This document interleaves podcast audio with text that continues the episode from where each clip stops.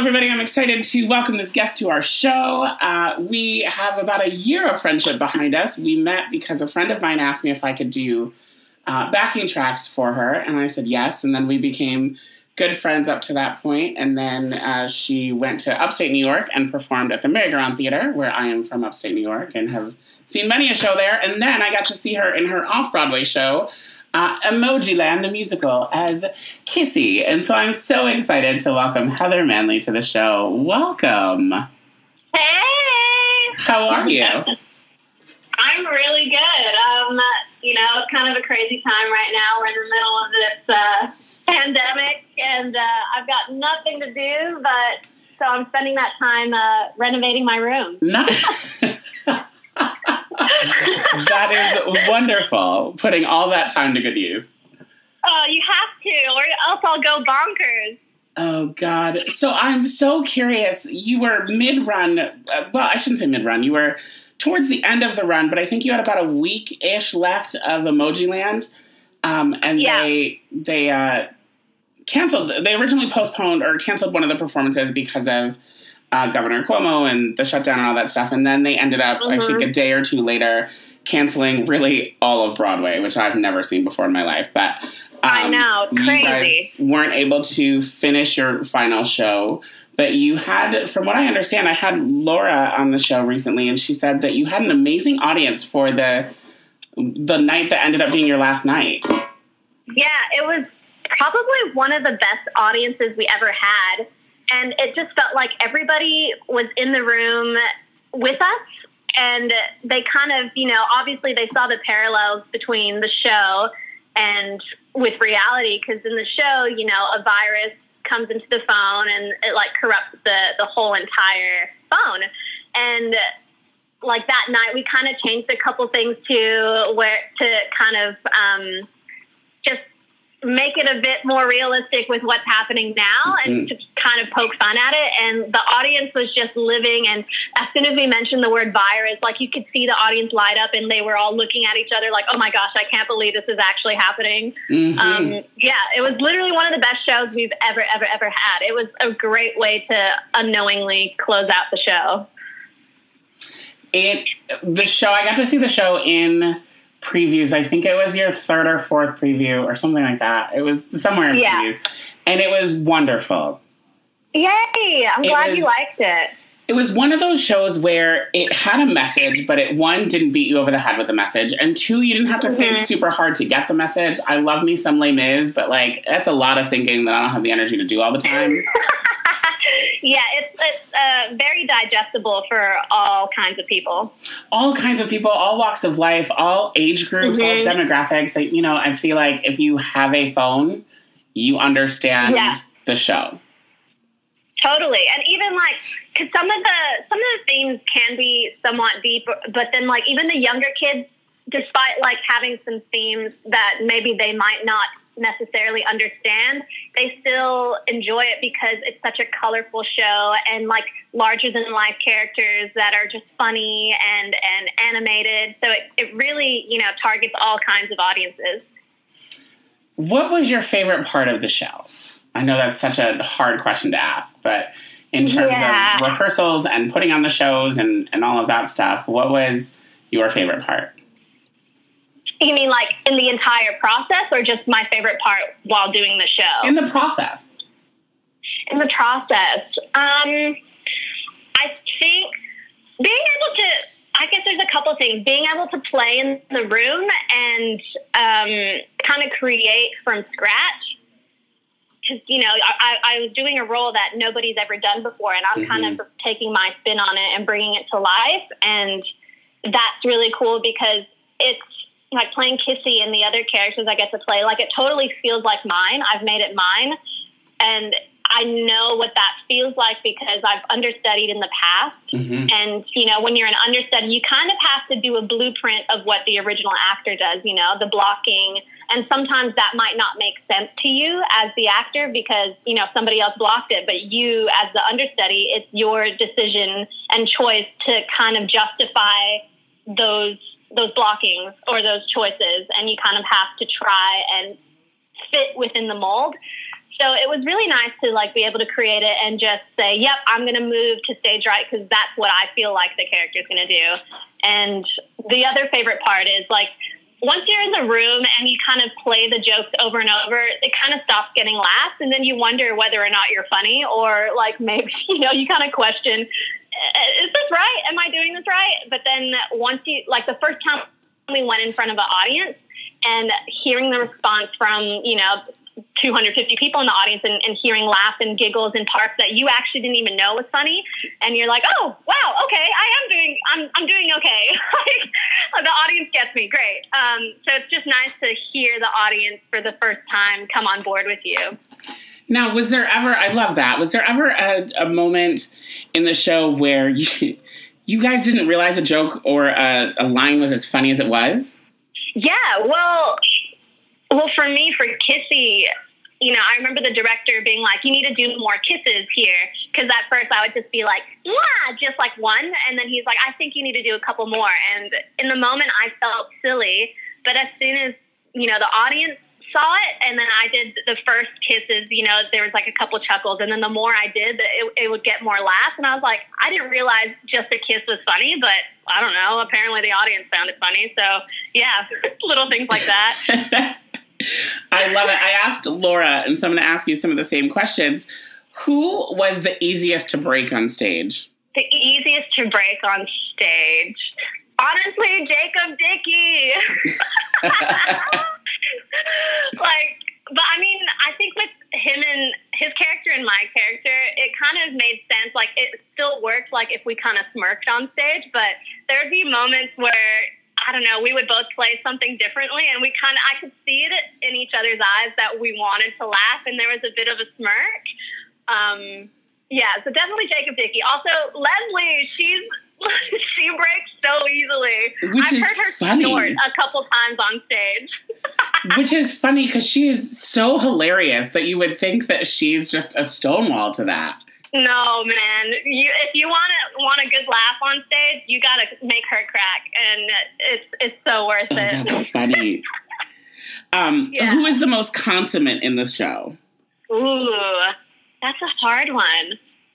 I'm trying to think. Who? Hmm. Who would never go? Maybe Dwelvin. I think Okay. Dwelvin. Yeah, there's been moments where like I've tried to, you know, maybe make him laugh, and I can see he acknowledges me, but he still he keeps it cool. He keeps it cool. That's the best quote ever. I can see he acknowledges me, but that's about Yeah. it. Totally. oh, that's so good. Uh, what was the hardest song in the show? Hardest song.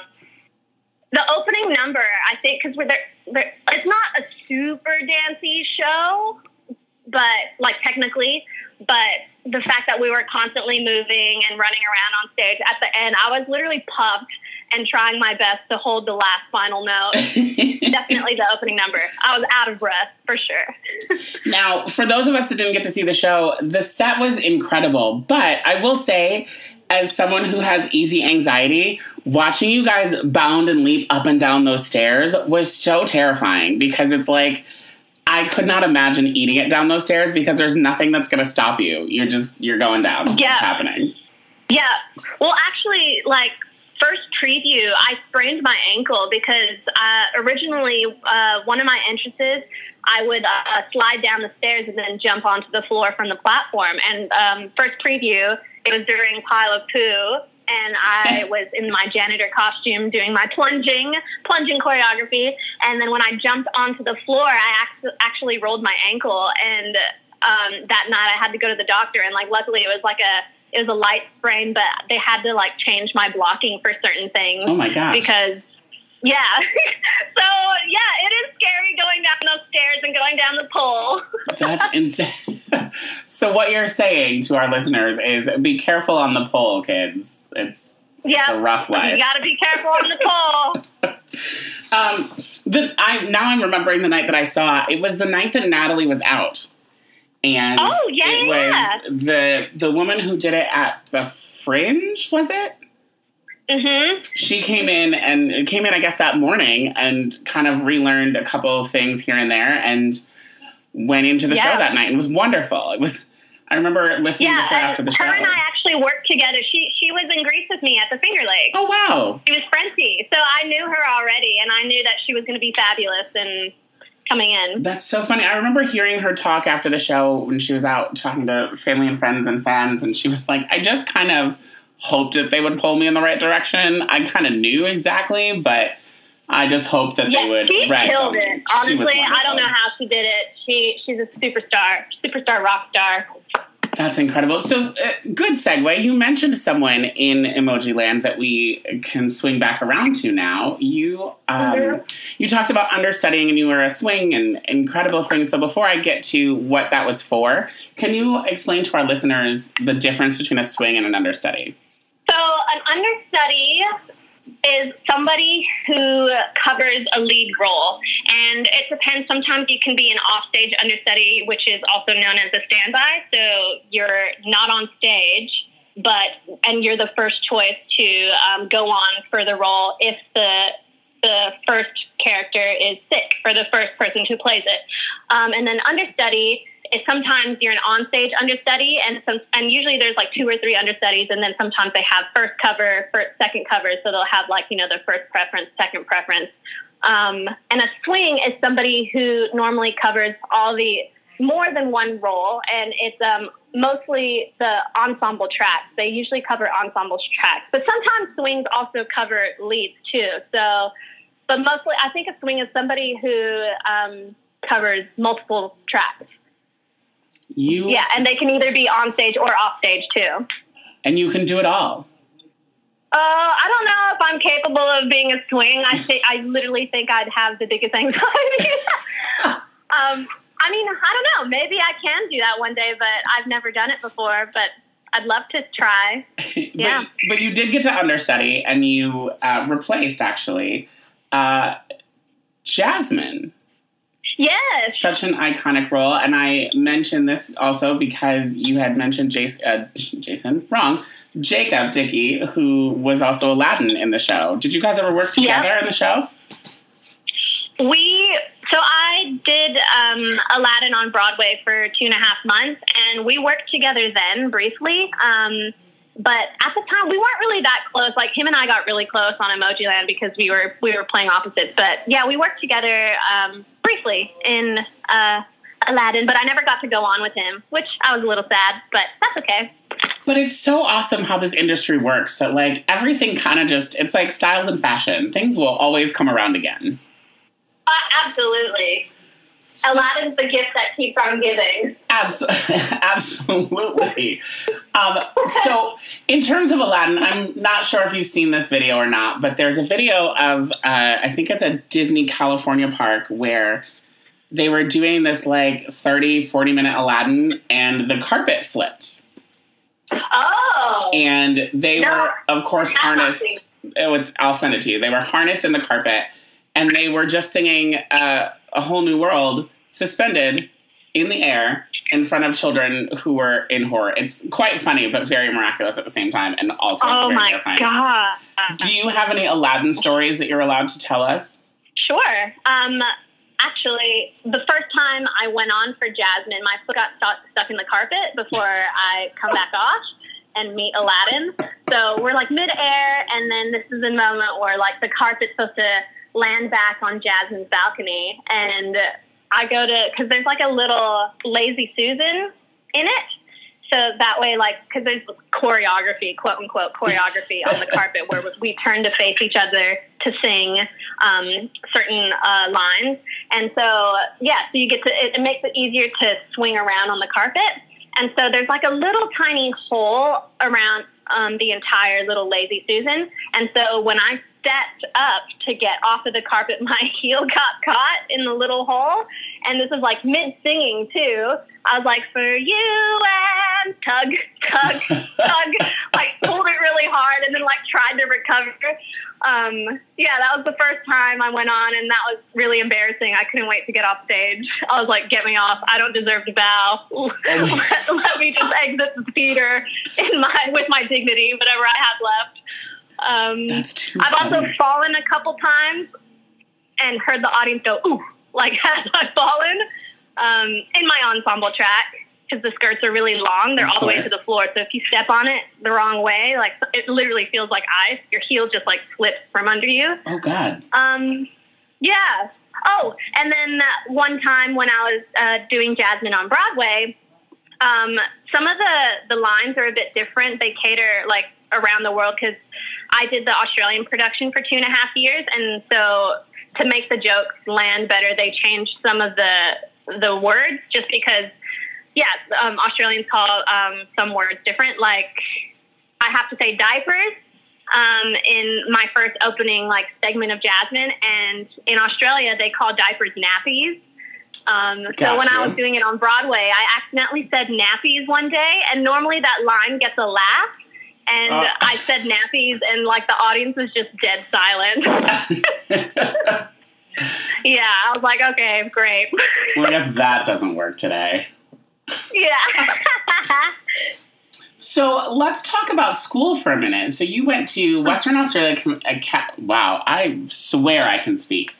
You, God, I've been doing this for a long time. I swear I know how to do this. Good lord. oh, I believe you. I believe you. The Western Australian Academy of Performing Arts. Mhm. And so ha- let's talk about all of this because you are here in New York and you Mhm. grew up in Australia, but you also were born in Hawaii. Yeah, How- I'm all over the How? place. Also, why would you leave Hawaii? It's so beautiful, but I'm happy you're here, so I guess it's a good thing. Like, I really don't know how to go about this question, but tell me Yeah. everything. Okay, I'll try to make it as short and concise as possible. Otherwise, we'd be here all day. This is your Um, show. You can make it as long as you want to. Um, well, I was born in Hawaii. That's where my parents met. And um, we moved to Guam when I was three years old uh, because my dad had a job opportunity there. And um, so we, I lived on Guam from when I was three years old all the way till I was 21. And um, then I went to school in Australia. I've always wanted to, you know, live in a different country and um, study because I just I feel like there's so much to learn from other people. Um, and Guam's already a melting pot as it is because it's really close to Asia and there's all different ethnici- ethnicities. Um, so yeah, I just I wanted to study in a different country, and my dance teacher in Guam had like friends in Australia who worked at NIDA, which is another really great acting school, and she kind of planted the idea in my head that you know she's like there's some great schools in Australia, maybe you should consider going there. And so I did my research, and um, WAAPA came up. That's the short way to call the Western Australian Academy of Performing Arts. Um, WAAPA came up, and it was like one of the, I think it's like the best school to go for music theater. And um, so I like looked up, you know, how to audition and everything, and um, I had to do an in-person audition, and they only took ten girls and ten boys. And uh, I was like, well, I'll just go and uh, you know see if I get in, and kind of leave the rest up to fate. And uh, I went to Sydney and I auditioned for the school, and I found out a couple weeks later that I got in. And yeah, so that's the same school that Hugh Jackman went to and studied acting. Yes. Um, it's yeah, it's a really really great school. I I owe everything to where I am today um, with what I studied over there. The training is fantastic, and the friends that I made along the way, like my dear best friend, my soulmate, is like I met at WAAPA, and uh, yeah, I, I owe everything to that school. I, it was the best three years of my life. Um, so yeah, um, I was it was my final year of uh, WAAPA. It's a three year program, and Aladdin was auditioning. I had loose plans to move to the States directly after um, I graduated, but I saw that Aladdin was auditioning, and I, I thought it would be stupid to not audition. right. And um, yeah, so I, I was originally I was on a student visa, and then I applied for the post work study visa, which um, gave me two and a half years to work and live in Australia after I graduated. So I auditioned for Aladdin uh, when I was graduating, and I got in and you know, was understudying Jasmine, and so I did that for two and a half years. The the Australian company ran for about three years, and uh, I did it for two and a half. And after that, uh, I, my visa was running out in Australia, and so I was like, you know, it's about time to think about what the next step was. And I knew that that was New York, and I was deathly afraid to move to New York because, you know, what what you see in the movies and and what people tell you about how cutthroat New York is and scary and you know the crime and whatever and when you don't live in New York your idea of New York is so different you know from what's portrayed in movies and stuff like you you don't really know New York until you actually live in it Absolutely. so I was definitely terrified of moving um, but I emailed the um, Aladdin people in America, and because uh, the director came over to, or the associate director director came over to Australia, and he's the one who helped set up the the production there. And um, he saw me go on as Jasmine before um, while he was in Australia, so I, I messaged him and I was like, "Hey, I'm I have loose plans of moving to New York around summer next year." Um, my visa is running out here in Australia. So I just, you know, wanted to let you know and please think of me if there are any openings on the tour or on Broadway. And he's like, oh, great. He's like, send me your headshot and resume and we'll forward it to uh, Tara Rubin Casting. And if anything comes up, we'll, we'll think of you. And that was uh, two years ago uh, in January.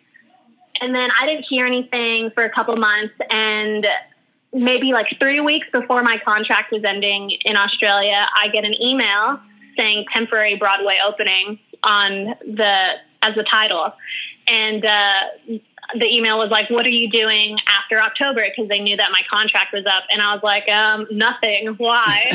um, I'm like, "I'm I'm unemployed. Why?"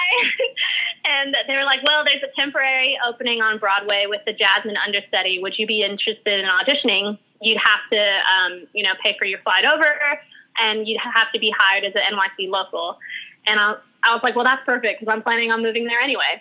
And um, I was like, yep, I'm so down. I, I would love to audition. And so the director messaged me on Facebook being like, all right, you need to prepare the Jasmine um, song, These Palace Walls, and then prepare the marketplace scene. Uh, the first time Aladdin and Jasmine meet. So I filmed that in my my living room, and then I sent it off. And a week later, I found out that I was going to be doing Aladdin on Broadway and making moving to New York and making my Broadway debut. And it was honestly when I got that email, it was I, I didn't even know how to function. Like it, I wasn't even happy or sad. I think I was more in shock. Like I remember talking to my friend about it and they were like, "How do you feel? You should be so excited." And I was like, "I don't know what I feel right now. I I just can't believe it." And then after that, it was so stressful. I had to, you know, think about packing up my life in Australia, saying bye to my friends because I at that point I had lived in Australia for about six years now.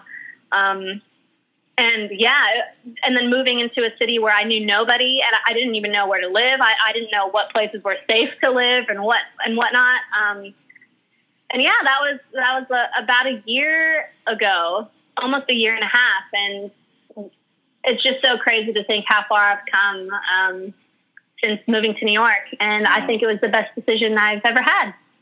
And yeah, I was just lucky. It was it was one of those moments where all the cards aligned. That's incredible, and we are very lucky yeah. to have you. Truly, that's so awesome. Thanks. So now, thanks for hearing me chat about it for so long. Oh, I love it. I, it's it's the journey. It's where people, you know, I I think it's you wouldn't be who you are without the journey of where you came from. So, um, absolutely. One of the things that I stress on this podcast is to make sure that everybody knows that and gets to tell their story and tell their journey. So it's awesome yeah. to hear. I'm so thrilled.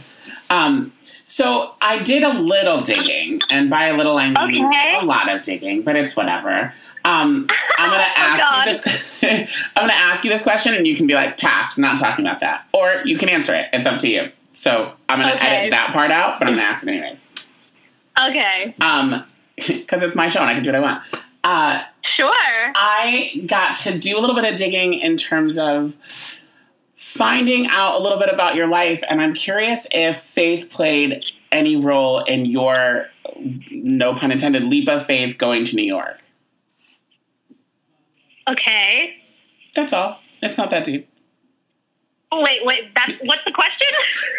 if faith played a role in your leap of faith in moving to New York, because you've really been, you uprooted your life, you moved around the world, a 16, Mhm. 17, 18 hour plane ride.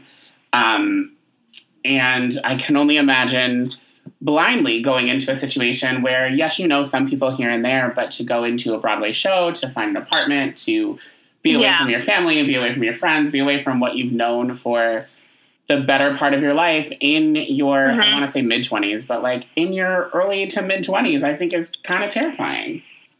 Yeah.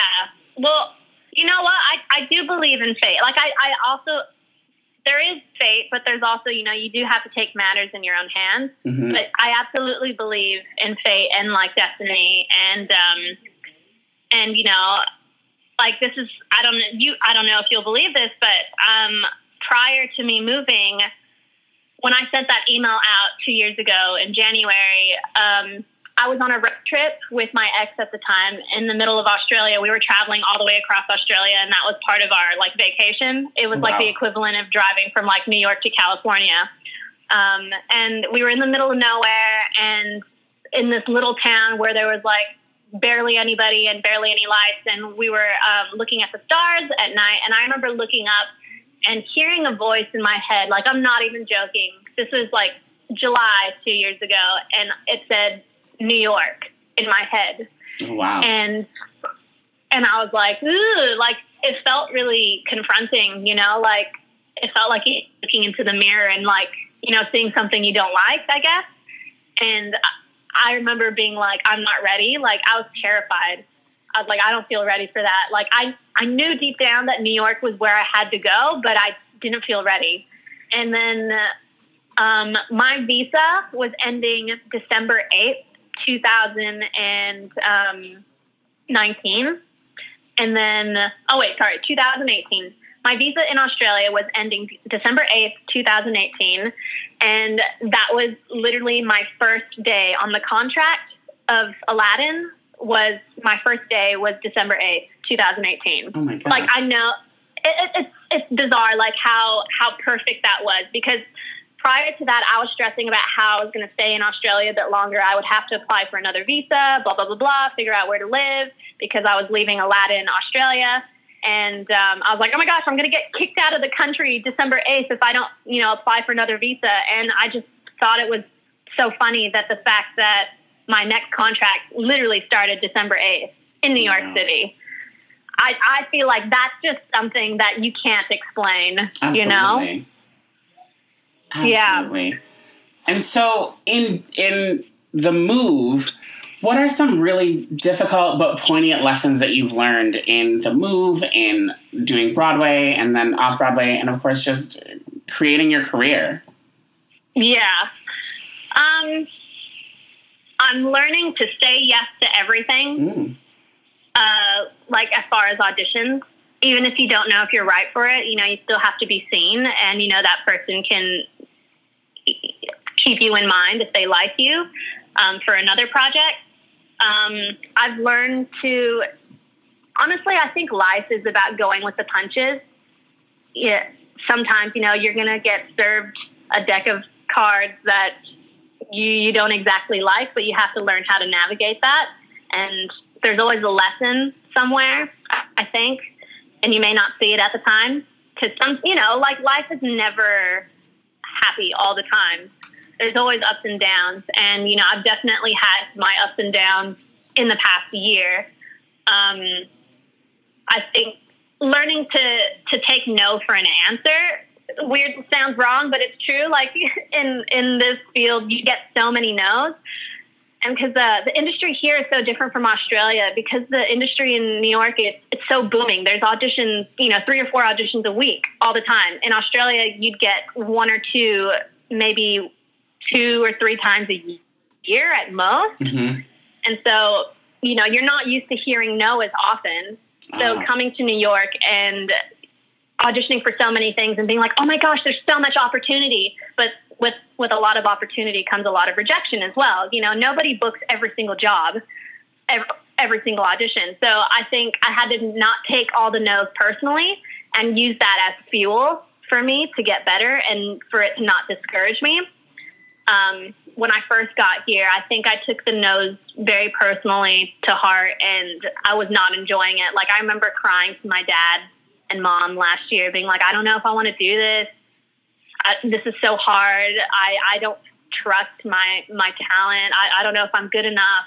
Um, and then my dad and mom were like, you know, just stick it out a little bit longer. Keep, keep, keep your head up and, you know, just keep going to class and, and then I started, you know, enrolling in acting classes, getting really diligent with my singing lessons and doing dance class and and you kind of you you enjoy it and like that's kind of like your job in a way because mm-hmm. you're still performing in a sense.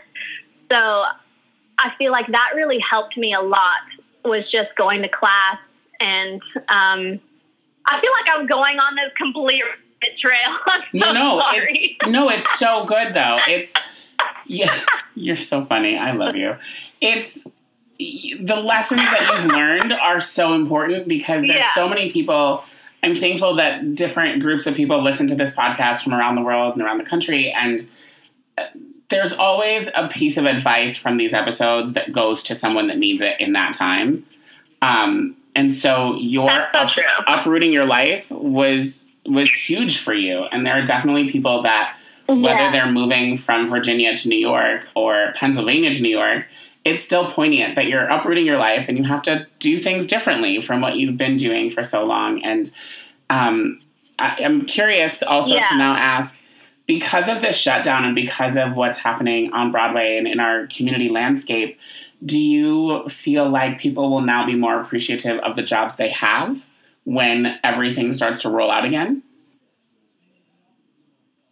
I think I think now more than ever, people are realizing how much they love what they do. Mm-hmm. Um, I know for me, like somebody said the other day, you know, make sure make sure you donate to the Actors Fund and you know support your actors because we're all out here, you know, ha- with nothing to do on our hands. And what do we do? We go onto Netflix. You know, we we go onto YouTube and we watch artists and and we we want to be taken away from from reality and we want to be transported. And and that's what all those movies and and and and TV shows that people watch on Netflix or HBO or whatever like those are all actors.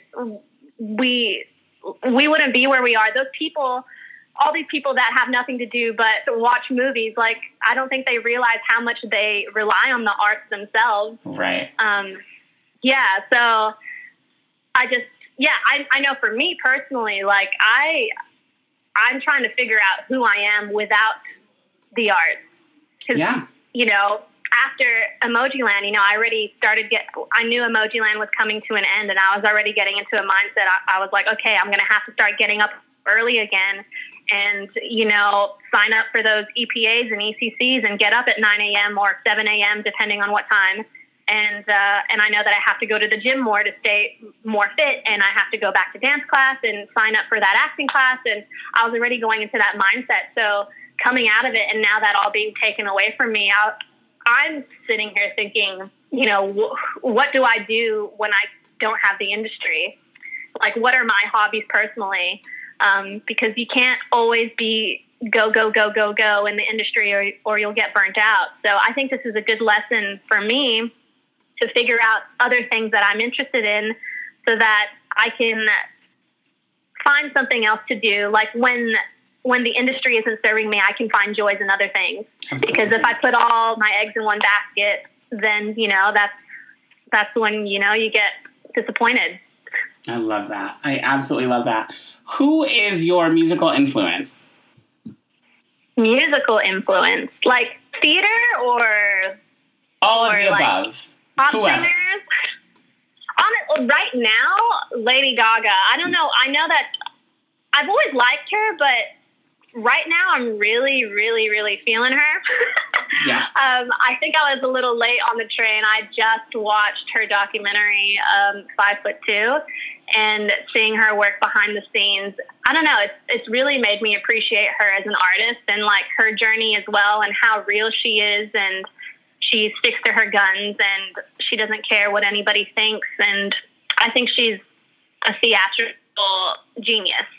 so right now, in this present moment, she's a musical um, inspiration. Also, um, my friend Telly Leung, who was my Aladdin when I was doing Aladdin on Broadway, he's like he's become like an older brother to me. He was, you know, one of my first friends in New York City, awesome. and I, I like knew of him prior, and you know, he's he's a name in in the business. And I remember the first day I met him um, in the New Amsterdam Theater. I was uh, tracking backstage, and I was just meeting everybody for the first time. And I passed by his dressing room, and he was like, "Oh, hey, how are you?" I was like, "Oh, I'm good," you know. And I was like really nervous because I think you kind of get this preconceived idea that like Broadway people are like you know better than you in a way. It's so weird, like when you don't meet, or when you meet uh, really uh, like successful Broadway people for the first time, you're like, oh, um, I'm not good enough for them, or you know, you kind of like walk on eggshells. And so I felt like I was walking on eggshells when I first met Telly, and and I kind of like stood outside his dressing room while we were talking, and then he was like, "No, come in, come in, come in," and like he he's like, "Sit down on the couch," and like he had a little couch in his his dressing room, and so I was like, "Oh my gosh, I'm sitting on the couch of Telly Leung's dressing room," and so I sat down, and he's like, "So tell me about you." Uh, um, and he's like, "So I know that you're you're coming from the Australian company." He's like, "I can't wait to um, work with you." Blah blah blah. And I and he's like, "Tell me your life story." And I told him that I was from Guam and like all everything about me. And um, there were a couple times where he took me out to dinner and like showed me around New York. And like every time he introduced me, I only told him all these facts once. And he like remembered everything. Like every time I met somebody with him, he was like, "This is my friend Heather. She's currently doing Aladdin on Broadway. She's a Jasmine understudy. She's from Guam, and but she was born in Hawaii." And like he just, you know, he was just so lovely. I And love that. and then my, my first rehearsal with him, um, we had to practice being Jasmine and Aladdin together because I had shows to go on as Jasmine. And I remember t- telling him, I was like, you tell me what you want from me and I will do that because, you know, I know that I'm the understudy. And, you know, sometimes leads like to have it the same way every time. hmm And, you know, sometimes that's your job as an understudy is to just fill in, you know, fill in the blanks. And so I was like, you tell me what you need from me as Jasmine and I'll do it. And he's like, no, he's like, I love to play. He's like, you just do what you want and we'll just play and be organic. And I was like, oh, great. Okay. And so, yeah, like he's, he's literally one of the best humans, so giving and so genuine. And I, he's an inspiration to me because I hope that if I ever get to, you know, his kind of stature, I guess, in the industry, that I remain as giving and loving and as down to earth as him. So, Yeah. So what you're saying is when you get to that level, because I know I know you said when and not if, right? That's that's true. Yes, Okay. yes, just- that's true. That is true. I was just making sure I wanted to make sure I heard you correctly. Sometimes my brain decides to not work, so Sorry, I stuttered. I No, stuttered and said the wrong thing. it's okay. I'm glad we're on the same page now. Um, so, what's in your audition binder? I'm so curious. My what? Your audition binder. My audition binder. What's in it? Yeah. There's definitely more uh, contemporary music theater stuff in there. um, I do love a good, good um, golden age ballad.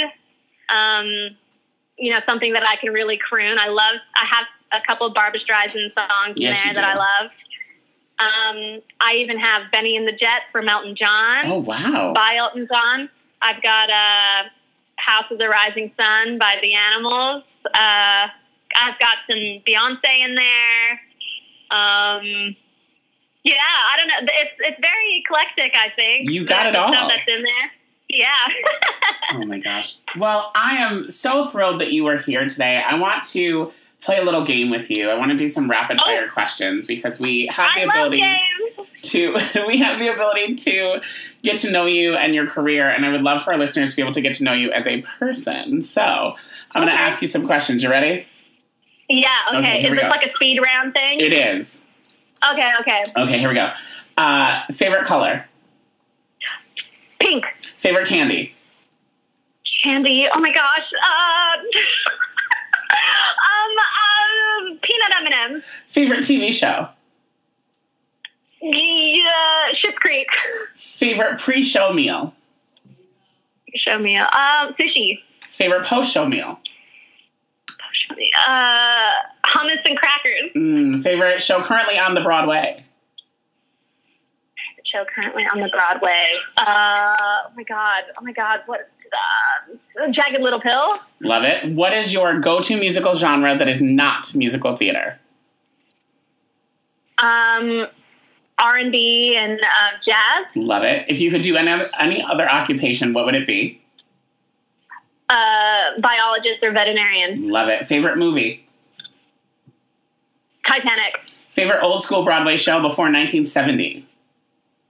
Oh, de- oh dear. I don't know. Uh, um, uh, is Chicago before 1970 or is that 1980? I'm gonna let it go. I'm gonna let it go. Okay. I'm gonna let it go. Uh, guilty pleasure snack. my my favorite snack, Like your guilty pleasure snack. guilty pleasure snack, uh, uh, chocolate with whole hazelnuts in it, milk Mm. chocolate. Love it. Uh, guilty pleasure television show that is a reality TV show. Oh, I just finished watching Love Is Blind and I'm obsessed. Girl, I tuned into Love is Blind with the full intent of having a drinking game with myself, and I left Oh. that show fully obsessed and cannot wait for season two. Were Were you drunk by the end? No, I couldn't even drink. I was so engrossed in the show. I'm mad at myself. Right? It's good. It's man, they they know how to hook you. They know how to hook you, but it's also so different. And like, we could have a whole podcast on this in itself, but like, how people identify and see love, I think it changed the game for what. Uh, what dating can be. I think that's kind of cool. It was very, and it was an odd concept to think about, but then um, once I watched the full series, it was kind of cool, and it left a lot of questions. Like, uh, Yeah, um, totally. I feel like we've become a very vain generation. You know. Yeah, and I mean, spoiler alert for anybody that hasn't watched it. I'm so sorry. Cam and Lauren, my biggest question for them was how do you tackle the racial barrier when you don't even know there is one to begin with? And granted, Mm. we're in 2020 and that shouldn't really be a thing, but it, it is. But they did it great It on the show and they talked about it and they had the conversation and the parents were involved, which I think is wonderful. But it was one of those moments when the show started that I went, how do you deal with that? And what about different faiths and different Yeah. religious backgrounds and ethnic? It was just very interesting. They did a really good job. So, anyways, sorry. Yeah. Tangent. no, that's okay. I love Love Is Blind. We can talk about that all day. Oh, like. so good. Uh, favorite holiday? um, Thanksgiving. Favorite season? Uh, fall. East Coast or West Coast? Or Australia? Or Guam? Australia, baby. favorite vacation spot? um, Bali Love it. I have uh, this or is- Mexico. I, oh, I love that too. I have two more questions. The first question is a three part question. Um, Okay. What is a dream role that you have already played? A dream role that at your age right now you can play, and a dream role in about 25, 30 years that you want to play. Okay. Dream role that I've already played. Um, Jasmine. hmm That you know, every girl has always wanted to be a Disney princess. True. Um, that was pretty epic. Um, dream role that I'd love to play. Um, are- if they ever make Moana into a musical, that part is mine. I'm an island girl. I grew up on Guam. I'm part Polynesian. I can dance the hula. That part's mine. I love it. um, or I'd love to play uh, Peggy or Angelica in Hamilton. Mm, yes. Um, okay, and dream role that I would like to play in the future. That, like, if I'm older, right? yep. When I'm older. Um, I don't know. Oh, Who? Ro- Rose. Mama What's Rose. her name? And yes, in You Gypsy. know it. Yeah, that would be a cool role. I love it. And then my last question is you had so many different characters and accents in Emojiland, and I'm curious as to now talking to you, I see how one of them came to be, but I'm curious as to how the voice of uh, Kissy came to be. Oh God! And for for those of you listening, if you don't know what Kissy sounds like, she's a little bit, really high up there, and she's she's not the brightest uh, pencil in the in the box. But um, honestly, the way Kissy came to be, I think she she really morphed over time. When I auditioned for her, she kind of was like a valley girl almost. But then I think what really changed was when I saw the costume and um, also acting, doing the first reading and hearing everybody in the room. And I kind of wanted her to be very, obviously, I wanted her to be different from everybody else. And uh, I saw her costume. Her costume, you saw, it's a little revealing. the skirt's really short, and my stomach's out, and I've got a heart shaped opening around my bust. And I just thought it would be. I thought it would be funny if she kind of had a, a, a childlike, really high pitched voice to kind of balance it out. Like she, she, you know, she has this really sexy outfit, but she's almost like she's she doesn't realize she's sex, sexy. She's really innocent and unknowing. And so I thought having a childlike voice would go well with that. And um, yeah, and you know, she, you, as you saw in the show, like she kind of she she's been hooking up with her best friend's boyfriend for the past you know uh, five updates, and I wanted her to be likable, so I had to play her as if she was a little bit dumb and unknowing and she doesn't realize she just loves everybody. So i feel like you know if she was a home wrecker she she wouldn't be as likable but the fact that like she doesn't realize what she's doing is wrong and she just because she's kissy she just loves love and loves everybody. So i kind of yeah that's how it came came to be i think. I love it. So then yeah. i'm gonna i'm gonna ask one more question because i want our listeners to be able to find you and be able to follow you and support you and follow your journey. I was I would be curious if Kissy would give all of your social media to us. Okay, my uh, social media I've I pretty much only work through Instagram, I guess. So Instagram is Heather Makalani, M A K A L A N I, and also I do have a YouTube channel, but I've only got like one or two new videos, but that is um, H E Manley M A N L E Y zero nine. I yeah. love it. It sounds like you need a website. I'm just saying. Oh, I wish I need to work on a website. Ooh. I know a guy. I'll let you know. Oh, perfect. I'll send you someone. I'll send you an email. Um, Evan, thank you. Who uh, you mentioned a last name that I am not familiar with, and I promised you before we went on air that I would discuss it. So, mm-hmm. um, who? How do we find you? What is your What is your name? Did you say Makalani? Heather Heather Makalani. M A K A L A N I. How did we get Makalani and Manley? How did those two happen?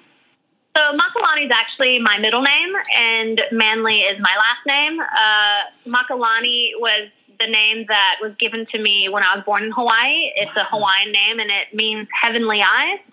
And um, my aunt named me that. Um, and yeah, so that when I moved to New York, they were because I had to join Equity be, um, when I joined Aladdin, and um, they were like, "What's your Equity name going to be?" And I just thought Makalani packages me more than Manley. I feel like Heather Manley sounds like a you know everyday name, whereas Heather Makalani kind of I don't know. I like I it. it has a ring to it. I love it. Heather Makalani, I am so thrilled that you were on the show today. I'm so thankful that you. Thank you so much for having me. This was one of the most fun interviews I've ever had. Yay! I'm glad. Tell your friends, tell everybody. I'm so thrilled. I will. Thank you for being on. I can't wait till the shutdown is over. We'll have to grab some coffee, a drink, a bagel, a, what sushi, whatever. Um, oh, please. I'm so appreciative of you. I'm having sushi withdrawal, so uh, it's got to be. Me too. Um,